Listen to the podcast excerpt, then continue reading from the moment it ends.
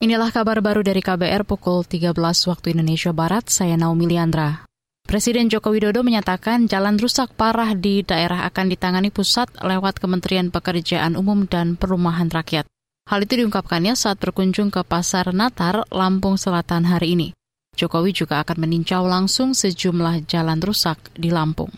Secepat-cepatnya dimulai yang rusak, yang kira-kira provinsi tidak memiliki kemampuan, kemudian kabupaten tidak memiliki kemampuan, akan diambil alih oleh Kementerian PU. Utamanya yang jalannya rusak parah. Presiden Jokowi menekankan infrastruktur, terutama jalan, menjadi kunci kelancaran distribusi logistik. Hal ini nantinya akan berpengaruh pada harga-harga bahan pokok.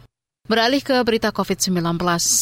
Saudara pemerintah tidak akan memperketat pembatasan kegiatan masyarakat meski kasus COVID naik usai lebaran. Pasalnya tren penambahan kasus, tingkat perawatan dan angka kematian masih di bawah indikator aman Organisasi Kesehatan Dunia WHO.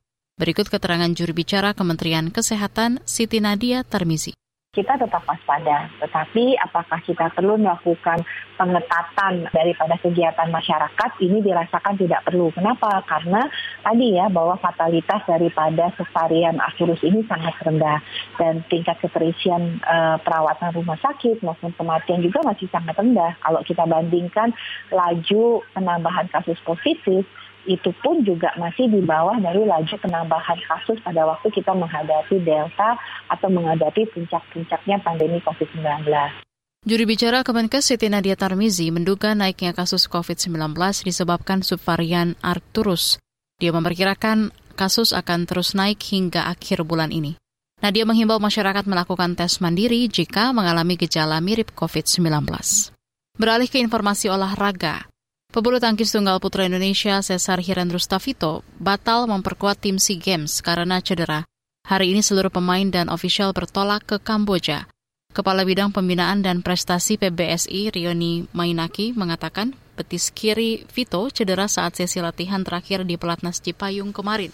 Tanpa Vito, Rioni tetap optimistis tiga tunggal putra lain bakal bermain maksimal. Mereka adalah Ciko Dwi Wardoyo, Christian Adinata, dan Alwi Farhan. Ciko juga mengaku siap bertanding meski minim persiapan usai kejuaraan Asia kemarin. Apalagi atlet asal Papua ini sudah pernah berlaga di SEA Games sebelumnya.